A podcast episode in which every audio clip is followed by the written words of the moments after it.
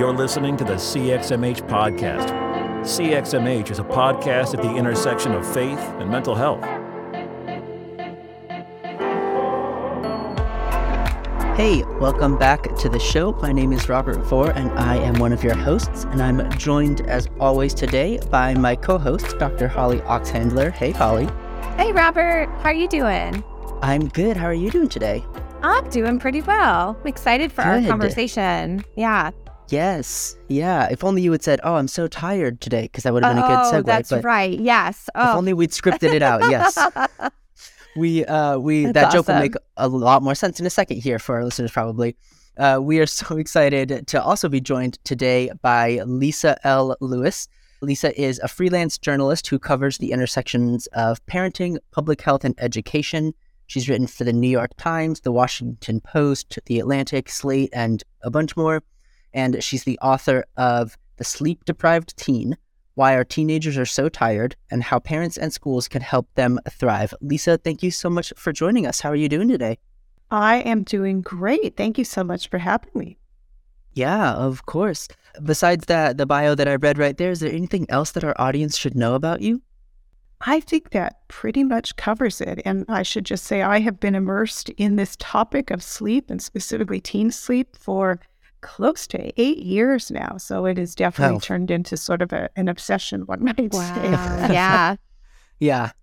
Well, that's, I mean, that's actually a pretty good segue in and of itself. Can you tell us a little bit about the backstory, obviously, to this book, but then just to being obsessed with teenage sleep for eight years, right? Like, what, what, what happened? Yes, yes, absolutely. Well, I, I guess I should even say more broadly, I'm obsessed with sleep. I'm somebody who, for, for whom sleep doesn't always come easily. So I, Yeah. you know, absolutely Mm. hunger for, you know, information about sleep just in general. Mm. But in terms of the teen sleep piece of it, um, I'm a journalist, as you mentioned, primarily parenting related journalist, but I'm also a parent.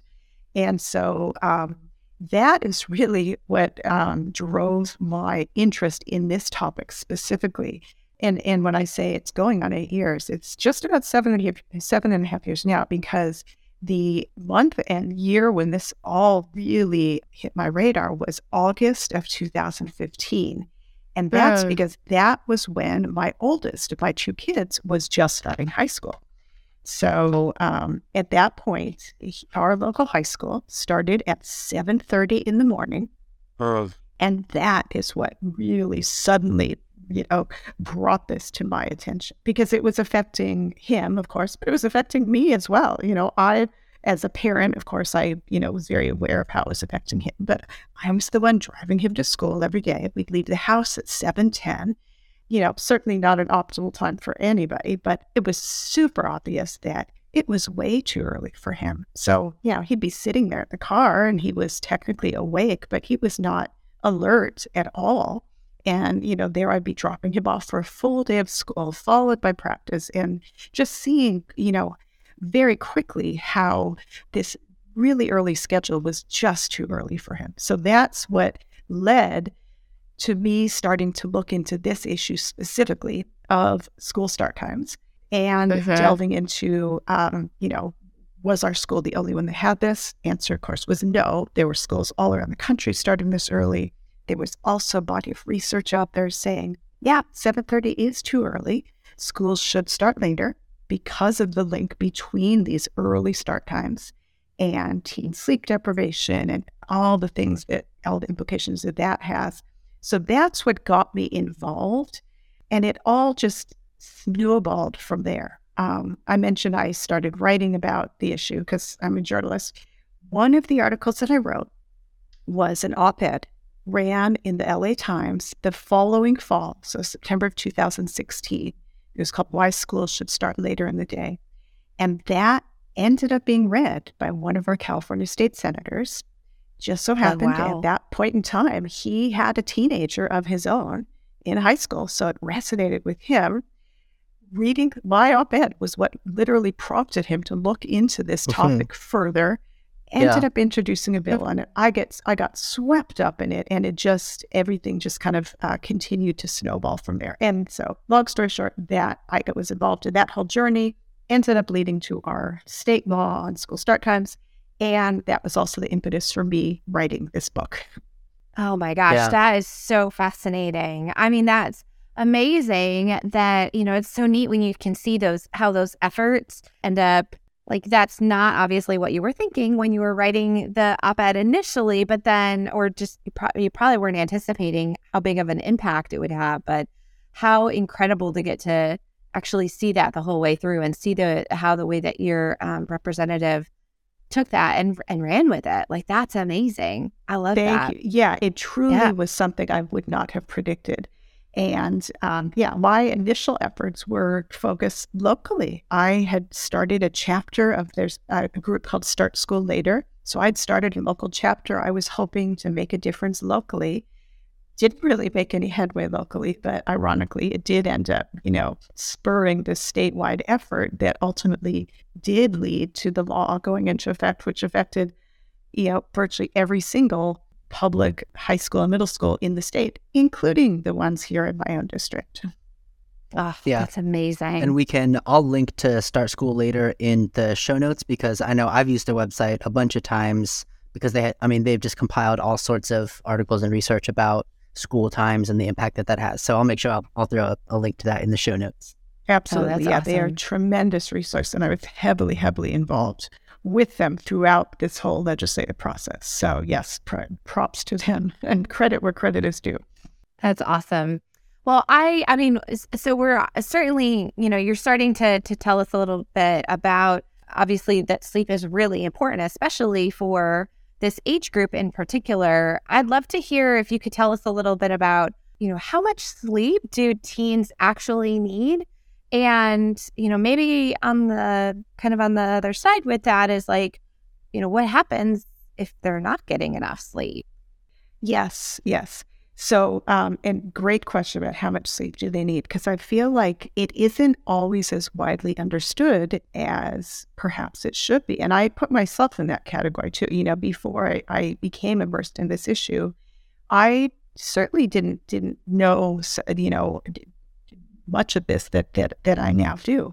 Um, starting with the amount of sleep teens should be getting. So, according to the National Sleep Foundation, up until age 18, our teens should be getting eight to 10 hours of sleep a night. And that is uh, obviously a range because there is human variability, but that's more than most people tend to realize because we always hear this, you know, eight hours being sort of this magic number, which is awesome for us as adults because our range is seven to nine hours. So it's right there in the middle, but it's the minimum for our teens. And I should also point out that range of eight to 10 hours is for 14 to 17 year olds. So if you're talking about younger teens and tweens, they need more than that. They need nine to 11 hours of sleep every single night. Oh wow. Huh. Yeah. And, Yeah. And, and so when you talk about eight, you know, that's not even a range for, say, a 13 year old. And yet we always hear eight hours, and people sort of think, oh, well, if my kid's getting eight hours, that's great. Well, it's unfortunately, it's not so great. Um, and then, you know, as far as, well, how many kids are getting this amount of sleep? Sadly, far too many are not. Um, there will be new numbers released this year from the the, uh, the newest um, youth risk behavior survey that the CDC does. But as of right now, the the most uh, recent publicly available data is from their 2019 YRBS. And at that point, when they surveyed high schoolers about a whole range of health behaviors, so one of them was on their sleep. Only 22% of them said they were getting at least eight hours a night. So that just gives you a sense of how widespread this issue is. Yeah. Yeah. Oh my gosh. Yeah. It, it's so widespread, and people, you know, don't tend to realize what that means. It's not just, oh, so your kid's tired, so what? I mean, it really it has such vast implications, really for everything. I mean, there's not one single thing that any of us do better when we're sleep deprived, and that's especially true when we talk about teens. So, I mean, and there's so much to say about all these, but just quick overview: it affects their school performance. It um, contributes to drowsy driving crashes. It um, affects their risky behaviors, basically because it lowers some of their barriers in terms of, you know, impulse control and judgment and things like that. And it has huge implications when it comes to mental health. yeah. Yeah. Yeah. For sure. hmm Um, Yeah. So I know.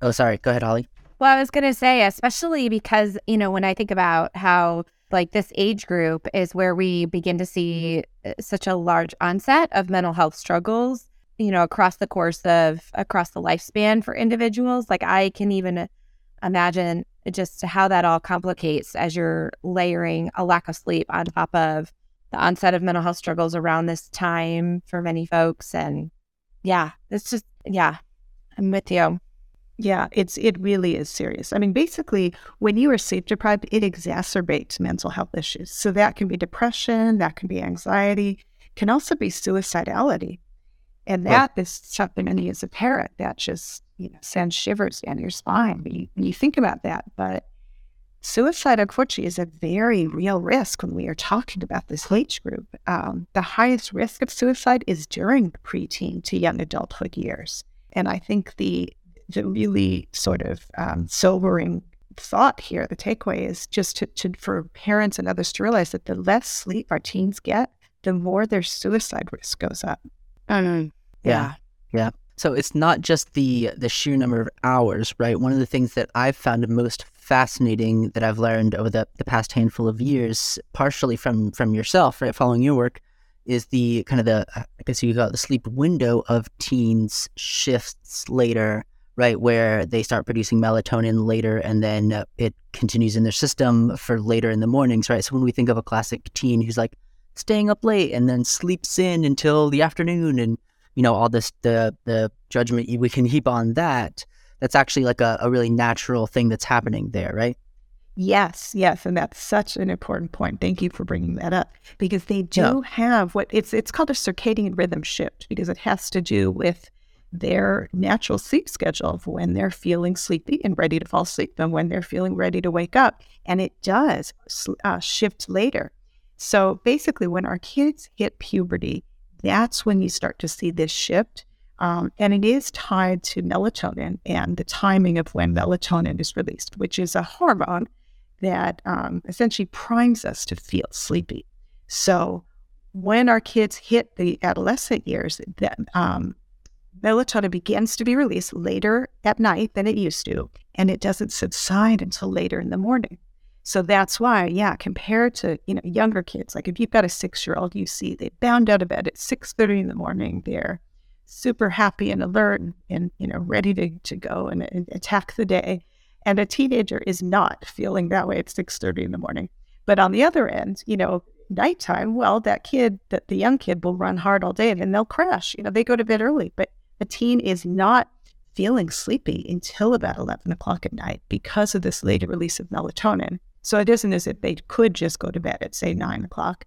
And then when you think about the fact that hmm, they should be getting either nine to 11 hours for those early teens or eight to 10 hours for, for 14 to 17 year olds, they can't fall asleep till at least 11. And of course, many of them are going to bed much later than that. And then they have to wake early for school. And you can see why they end up not getting those eight to 10 hours. Yeah. Mm, yeah. So I think in terms of the rest of the conversation, right, I have kind of two chunks that that it kind of falls into. One is okay if if they're if they're having to wake up way too early in ways that are unnatural and all that, right? Like how do we help? You know, how do we help with some of that? And then maybe we can talk about the falling asleep part, right? Okay, at night, different things that impact them, things like that. But in terms of waking up, typically that the I'm not getting enough sleep in the morning is because of I have to get to school or activities, right? So how do we? That seems like something that I mean, obviously you ended up helping influence California's, but for parents or whoever listening, they go, okay, well, I can't. I mean, what do, do I just have them not go to school, right? Like, how do we how do we grapple with that? yeah, no, that's that's a, a good point. That is such a driver of teen sleep deprivation. I mean, that is the reality that when schools start too early, it really is cutting into teen sleep. So, and I realize that isn't something where, as one parent, you know, listening to this podcast, they can't go out and immediately make that change. However, they can help get that movement started where they are locally. They can get involved in that conversation. And that gets back to the group Start School Later you mentioned, which there are chapters, these are all volunteer led around the country, in fact, in other countries too.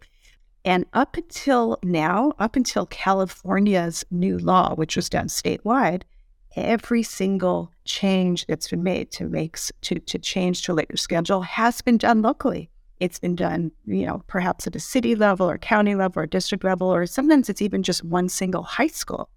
But up until now, that is how all these changes have happened. So absolutely, it is something where parents can get involved and and have an impact. Two things I would say about that. The first is that I personally do think that state legislation is the best way to do this because um, up until now it's been, as I said, driven locally, but that's been done on a patchwork basis, and obviously there that takes so many more individual cases of having to affect change, and it really does feel like this should be handled statewide because it's a public health issue. And there was something 2nd I was going to say, and I can't remember what it was. It'll come to me though. yeah. Uh, if it does, feel free to, to throw it out there. But yeah, yeah, it's it's interesting, just the idea of trying to change some of those locally, or I mean, I know you said it's a public health issue, which it is. Maybe uh, there's a strategy in there, and again, you can get some of this from your book or from Start Schools Later, whatever, right? Like, but I know even you know test scores and academic things, and so maybe if those are more compelling to your local whatever, then you go with that, right? Like, absolutely, absolutely. ideally you would say overall it's healthier, but you know sometimes different things are more compelling. Absolutely, yeah. Um, and so I, I, the second thing that I was going to mention was that um, start times are a critical piece because if you have a school that's starting, literally some schools out there are starting at 7 a.m. I mean, there's Oh no amount gosh. of sleep hygiene you can do that's going to fully counteract that. So I would look at school start times Yeah. as an essential piece of the equation, but it's it's not the only piece. I mean, just changing start times is not enough to ensure that teens get enough sleep, but it is absolutely a critical piece of that. But to your point, that yes, you know, you, if you especially if you're talking about it locally, figuring out what's going to resonate the most. You know, in some cases, knowing more about the academic um, gains is something that is going to resonate, particularly at a district where where that matters, or where you talk about things like how later start times have been shown to boost um, attendance. They've um, been shown to decrease tardies and absences. There was actually a very influential study that was released in 2017. This was done looking at um, 29 high schools in seven states that had changed their start times at various points in time. So this wasn't all attributable to, you know, it having happened at the same time or something like that. But on average, the graduation rate at these schools went up from 79% to 88% two years Wow. after they had changed. So yeah, that's huge. Oh my I mean, that really Yeah, gives you a that is huge. Yep. So, I mean, and that has such long term implications on those students' lives too. That oh, just- absolutely. yeah. Oh my goodness. Absolutely. And when you look at things like increased graduation rates and what that means in terms of their future earnings, and, and there have been studies too looking at that. What are the economic implications of this? In fact, um, the RAND Corporation did a very influential study on that. Um, and I have those details, but of course, I don't have it at my fingertips. So ask me that a bit later, and I can tell you the answer. Yeah.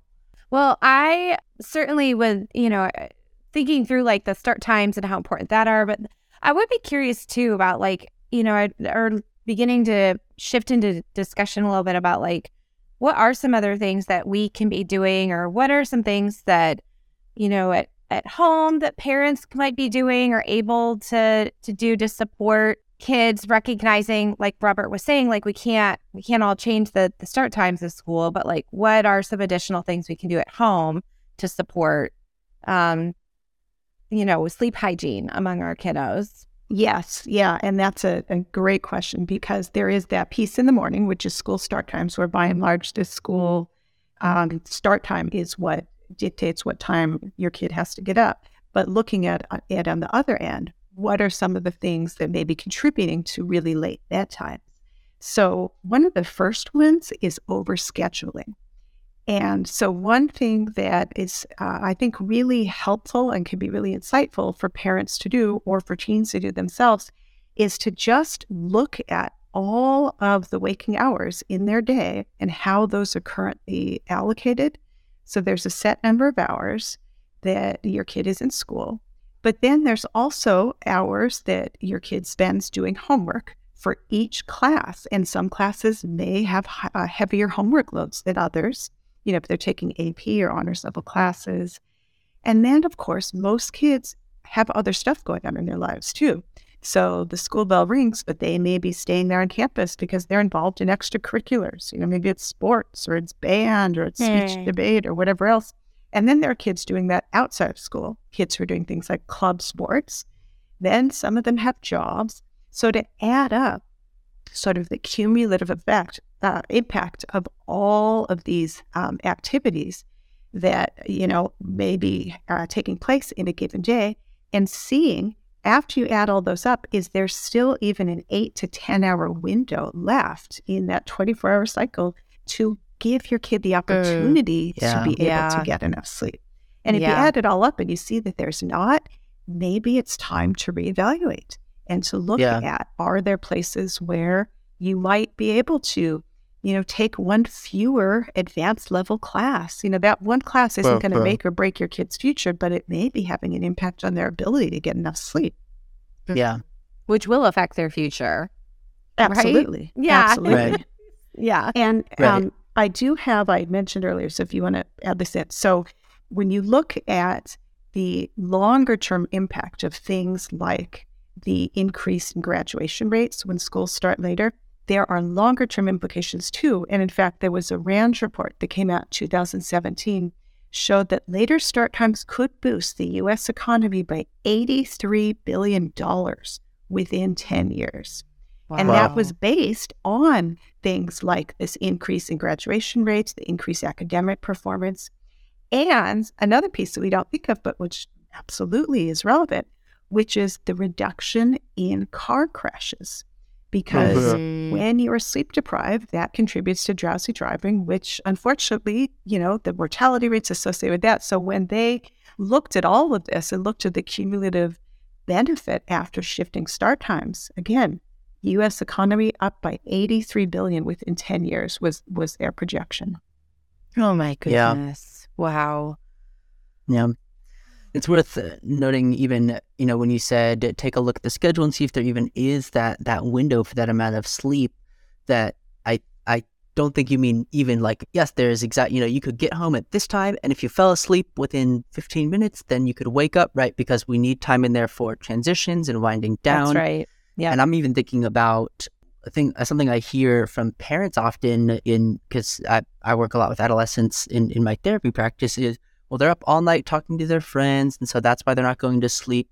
But if you're scheduled with activities until eight thirty at night, I mean teens want to be social, right? Like we all want that, and so you have to factor that in. That's just the the realistic nature, right? So not even just the exact time window, but like being realistic with other needs that they have and and you know mm-hmm. even the Oh, process of falling asleep and Yeah, absolutely. Yes, because you're right. That doesn't take into account things like meals, you know, or needing, yeah, personal hygiene. Yeah, yes, you're right. There's so many other things that, that need to to to happen in, in the course of our days as well. But that just sort of gets in broad strokes, you know, if you see that Right. how c- completely scheduled your teen is. But yes, they need time for other personal needs. They need um, time to decompress. Um, they need time to be able to wind down. All of that is so important. But I, I just wanted to follow up too. You just mentioned about tech, and sometimes parents, you know, sometimes say, "Oh, well, it's it's just because they're on their devices. You know, they just need to get off their phones." and it's interesting because you know, you it, it, it's it's true that not just teens, but we all spend so much time on our devices. I mean, they are omnipresent at Uh-huh. this point. However, tech use is not the prime driver of this teen sleep loss, and studies have shown that. And the other thing is, this whole issue of teen sleep deprivation predates smartphones. Right. So it really Uh, isn't uh-huh. that that's sort of you know the the culprit here. Uh, that being said, though, it is certainly possible to sabotage your sleep by being online. You know, if you're up till 3 a.m. playing video games, of course, you are cutting into your sleep time. So, so th- there is a, a balance that needs to be struck, but it's not that, that, that tech is the enemy. And in fact, tech is, uh, and, and being online and being on social media is a really valid part of our kids' social lives. You know, it Right. does have a role to play. Um, the specifics have changed, you know, by generation. Like when I was in high school, there were no smartphones, um, but I was on the telephone for hours. That was how I stayed connected with my friends. So Uh-huh. that's, you know, that's what kids are doing now. They are, you know, often that it, it, it's a vital part of their social life. So to recognize that, but then of course there is the, you know, there are the other aspects where it can be cutting into sleep. So it's it's a it's a tricky balance. Yeah. You know, it's a, an interesting parallel that I've never made before, but as a somewhat new parent, right? My kids are both pretty young, and with other newer parents, uh, I think there's a, a recognition of the idea of sometimes I stay up way too late because that time feels like, oh, I can do whatever I want, right? Like I, get- I could, like last night, I watched an entire movie that probably kept me up too late, but it's not a movie I'm going to watch with my kids, and, and you know, so I get home from work and there's kids, so like, so that factors in. And it's interesting. I'm thinking about teenagers, right? Okay, I wake up and I have to go to school for a huge chunk of my day, and then activities, and then homework. And so it makes sense that after that time, there's the the impulse and the urge of like, yeah, I want to do things that are fun, that are enjoyable, that connect me with other people. Like it makes sense if that's the only time that is kind of built into the schedule. Which maybe that's one of the the the shifts over the last couple of decades, right? Is like uh, our our our kids and teenagers are so heavily scheduled, like you were mentioning, that there's no hanging out at the mall time or whatever it is, right? Like you know, obviously that's just a whatever, but that that that time just like that's the time, that's their free time, so it makes sense, you know. Yeah. Yeah. Well, and it's funny too because there's a there's a term for that too. For for instance, what you were doing, which is um, bed uh, is it sleep procrastination or bedtime procrastination?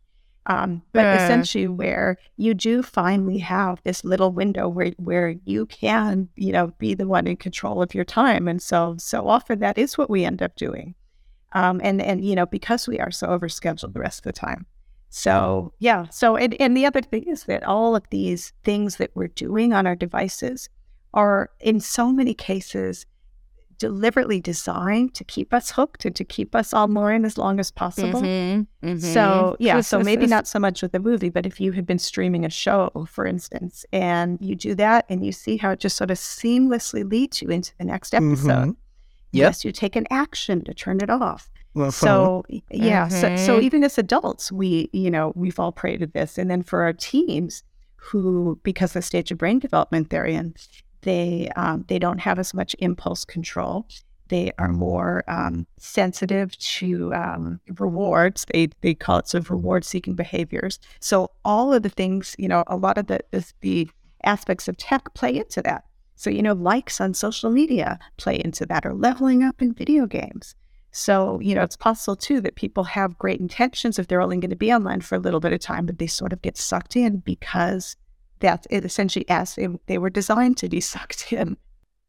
Yeah, no, I I mean and I love hearing you unpack that. As much as I know that is difficult for several folks because as you're saying like these these devices and the apps and you know, Robert and I have lots of conversation about this at times and the ways that that these that these things are, you know, they're they're literally designed to keep us in, you know, pulled in. So uh, one thing I'm wondering, I'd just be curious to hear what you think about this, but like you're saying, obviously our teens are continue to, you know, there's these ways that they're just kind of wired to keep staying in this and perhaps avoid sleep. There's ways that, you know, as you mentioned, like it mirrors for adults and, you know, and it's hard for adults to because of the ways that these devices are wired or that, you know, the show there's no there's no pause. Like it just goes on to the next one. So I I am curious to hear what you think or how we model this for our kids in recognizing you know especially around getting enough sleep when recognizing that this is really hard for adults and parents to do this so like you know yeah like just this te- i just feel this tension between parents struggle with this for lots of reasons but we want our teens to be getting enough sleep um obviously so i mean what would you say to that tension Yeah, no, that is such a good point because so many adults are not getting enough sl- sleep either. I mean, first of all, just to put that out there. So, Mhm. again, for us, Yeah. the range is seven to nine hours. And some people, you know, that's a range because of human variability. Some people need to sleep on the higher end of that range to really perform and feel Mhm. their best. So, what I think is so important is to make sleep a family priority. So, to recognize that it is important for us too, not just for our teens, and to model good behaviors, as you mentioned. Um, and in fact, you know, there are best practices that we can be instituting in our households, and not just instituting them for our kids, but showing that we are doing these too. So things like not keeping our phones in our bedrooms at night. Best practice to have a central charging location, you know, like in the kitchen or something like that. But again, that's where our phones need to be also. Um, and and to recognize too the value of things like having a wind down routine. So, the American Academy of Pediatrics recommends no tech use an hour before bedtime. So, just for parents, even just to know that that's the official recommendation. Now, granted, that can be hard to put into practice. You know, an hour is mm-hmm. a, a, a, a long time frame. Maybe you even do a half hour, though, but just to recognize that being on tech until the second you turn out the light, or even, you know, after you've turned out the light, your head on the pillow, still on your phone, that's not conducive to drifting off to sleep. So, trying to um, have that window of uh, ideally an hour, even less, if, if you know, if, if you need to, but some window of time where you're not on tech and where you are instead doing something that's a sequence of steps to help you kind of make that transition into sleep. Not to just be going, Oh. going, going, like as an adult checking your email or checking latest Mhm. headlines on your phone and then trying to fall right to sleep. For a teen, not being involved in a you know, social back and forth or playing a game, whatever, right until bedtime and then expecting to fall asleep. Having something else like reading a book or taking a warm bath or something that's just, you know, ideally non tech and that does help you wind down as opposed to something like that that's keeping you engaged and alert. Yeah. Yeah. And that I mean that even could be my guess would be the the the the way to go about that might be to have some of those types of in-depth conversations, right? Hey, what what were you doing before bed last night? How how was you know how do you sleep? How did that make you feel? Mm-hmm. Right, as opposed to just okay, don't do this, don't do this. Obviously, there are some hard boundaries we can set, but with adolescents, they're you know they're gonna push and find ways around, and so you know helping them establish those, you know, like figure that those things out for themselves is probably helpful in the long term as well, you know, because you want them to have those kind of skills as as an adult. But um, yes, yes, yeah. and yes. So such important points because yes, once once they move out, you're not there to be the you know gatekeeper of okay, turn off your phone, hand it to me. Like they do have to ultimately take responsibility for this. But even while they're under our roofs, um, having them having their buy-in means so much more than you know just sort of telling them how it has to be and having them engage in that discussion as you mentioned and having it be an ongoing discussion too. How did you sleep? Oh well you know what about this? Have you thought of that? And just having them understand all this kind of information that we've been talking about about Yeah. why sleep matters about technology even the way that some of these um, technology apps, et cetera, were designed to, to, to be immersive, talking about that kind of stuff, you know, just sort of all of this and having it be part of ongoing conversations. Yeah, that's a, a that is exactly, you know, a, a, the right approach. Yeah. So I know obviously technology is, is one that comes up a lot because that's a kind of a go to before bed. I mean, like I said, I was, you know, watching a movie and probably for some chunk of that time also scrolling on my phone, right? Like, um, but I'm curious uh, of some other things that you would recommend. I mean, I know, and, and I'll shout out the book if you want more in depth and more tips of, of all this stuff. Definitely, I would recommend this book because it gets incredibly practical, right? But I know you write about the timing of caffeine or even the the amount of caffeine, which if we go back to like how do we model that would be a fun challenge for most of us, I think. Mhm, Um, uh, mhm. But you know, I know you mentioned overscheduling, but are there if if there were you know two or three uh, other tips that you would recommend in terms of hey throughout the day and into the night here are some you know here would be a, a couple that I would recommend uh, in in the non tech area. Do you, do you have a couple that that you would kind of start with? Yeah, well, I think the biggest one, which I already mentioned, is just to make sleep um, a family priority and part of an ongoing discussion. Because I think that that that's probably at the top because it, it's not just about our teens. It's about the fact that a they're going to be more bought in if if you know they feel like they're part of it. But also, we're modeling good behavior for them, and we ourselves, when we are not sleep deprived, are probably going to be paving the way for better interactions with our teens as well. So, you know, that's probably the top one is to make sleep a family priority. The tech piece we talked about, having a wind down routine we talked about. Um, a couple others, though, like you mentioned, caffeine, being aware of the fact that caffeine can keep you up at night. And it's not that, you know, caffeine in itself is fine if you haven't had enough sleep, or as an adult, if you're used to having your coffee in the morning, that's fine. But uh-huh. remember that caffeine has a half life of five to seven hours. So that mm-hmm. means after that amount of time, about half of it is still in your system. And so that's why if you have caffeine too late in the day, it may make it hard for you to fall asleep then at a reasonable hour. And then that's just going to perpetuate the cycle. So I think being aware of that because our kids are not necessarily drinking coffee, or if they are, they're drinking like Starbucks things, but you know, right. energy drinks, you know, that may be what they're turning to. And so that is something to be aware of. Um, mm, That's a good point. Robert says drinking a caffeinated drink at almost four in the afternoon. well, and yet there is individual variability there. So if you find, you know, you can build up a tolerance, but if you have trouble falling asleep uh, at night tonight, then you might want to say, hmm, maybe tomorrow I will have a two o'clock cutoff for caffeine. yeah. And see how that works. I know for me, it's true. I can't I know some, some adults will order coffee after dinner at a restaurant. I could never do that. I do not know how they manage it. You know, obviously their systems, I guess they built up more tolerance, but you know, nevertheless, that five to seven hour half life for caffeine is a real thing. Um, so yeah, so if you have caffeine too late in the day, certainly that can that can make it hard, you know, to fall asleep on time. The other thing, similarly, is if you take a nap, which again is fine, but you need to think about not napping too late in the day and not napping too long because same thing then when it comes time to fall asleep. If you have sort of you know done anything taken a nap had you know energy drink whatever that makes it hard to fall asleep on time then you wake up the next morning when your alarm goes off you haven't gotten enough sleep you're just perpetuating that whole cycle.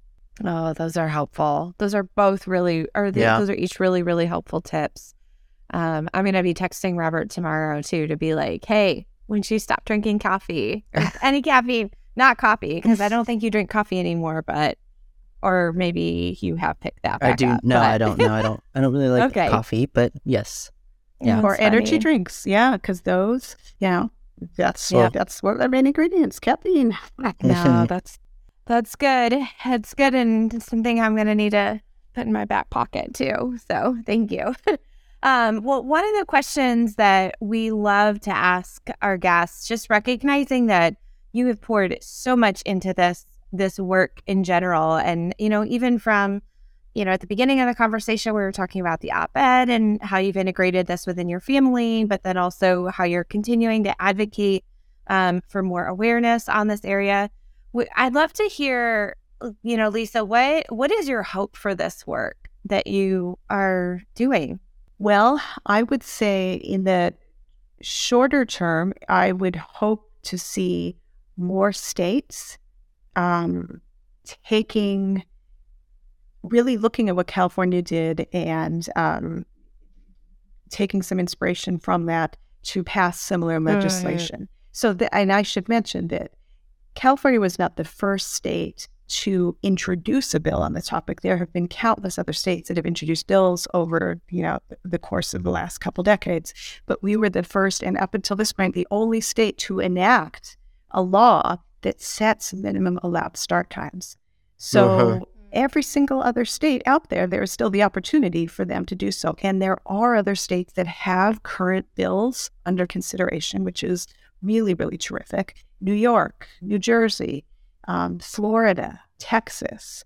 I think I'm probably forgetting at least one, but they have active bills under consideration that would do the same, would set minimum allowed start times. And then there are a couple other states that are that have um, what they call study bills. You know, that, that, yeah, be it resolved that we will study this issue. Which to me, it how much more studying do you need to do? I mean, this research has been out there for decades.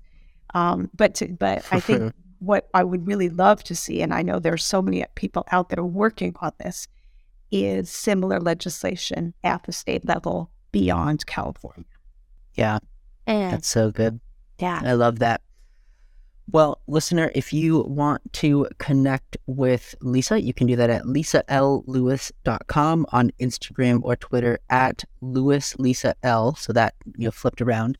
Or you can buy this book, The Sleep Deprived Teen Why Our Teenagers Are So Tired and How Parents and Schools Can Help Them Thrive, wherever you get books. You can connect with Holly at hollyoxhandler.com or on any social media at hollyoxhandler. You can connect with me at robert-vore.com or on any social media at robertvore. Lisa, thank you so much for this book and for coming on and uh, sharing with us today. Do you have any closing thoughts for our listeners? Just that it's you know every every day is a is a new day to to practice some of these new habits. So you know again like it, it for you thinking of caffeine for instance i know for me i'm still working on how to not get sucked into my phone quite as much. And i at one point had set limits and then had taken those off. So maybe it's time to reinstate those. But we can always be you know looking at our own sleep hygiene thinking of our own sleep and recognizing that when we get a good night's sleep, you know, it, it, it helps across the board. Thanks for listening to the CXMH podcast. Want to score some major brownie points? Leave us five stars and an honest review on iTunes. Follow us on social media at CXMH Podcast and email us with questions, comments, and interview requests at cxmhpodcast at gmail.com.